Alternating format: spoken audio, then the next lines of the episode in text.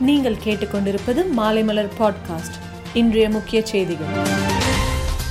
முதலமைச்சர் மு க ஸ்டாலின் இன்று மாலை கவர்னரை சந்திக்கிறார். அப்பொழுது தமிழக சட்டசபையில் நிறைவேற்றிய நீட் தேர்வு விலக்கு மசோதா குறித்து கவர்னரிடம் விலக்கை கூறி ஜனாதிபதியின் ஒப்புதல் பெற்றுத்தர மு க ஸ்டாலின் வலியுறுத்த உள்ளார்.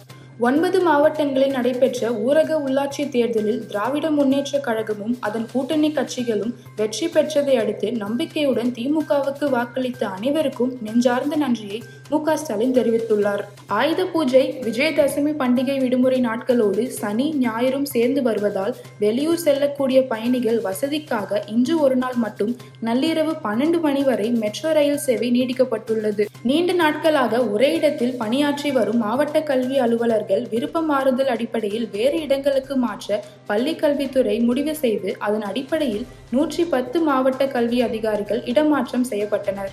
தீபாவளி சமயம் என்பதால் சாஃப்ட்வேர் இன்ஜினியர் புவனசுந்தரி ராக்கெட் கம்பி மத்தாப்பு வெடிகுண்டு சங்கு சக்கரம் லக்ஷ்மி பட்டாசு புஷ்பானம் போன்ற பல்வேறு வடிவங்களில் சாக்லேட் தயாரித்துள்ளார். மீம்சிகளை பற்றி கவலை இல்லை. ஒரு ஓட்டு பெற்றதையும் மகிழ்ச்சியாக ஏற்றுக்கொள்கிறேன். இதுவே வெற்றிதான் என விளக்கம் அளித்து ஒரு ஓட்டு பெற்ற பாஜக வேட்பாளர் கார்த்திக் கூறியுள்ளார். மேலும் செய்திகளுக்கு மாலைமலர் டாட் காமை பாருங்கள்.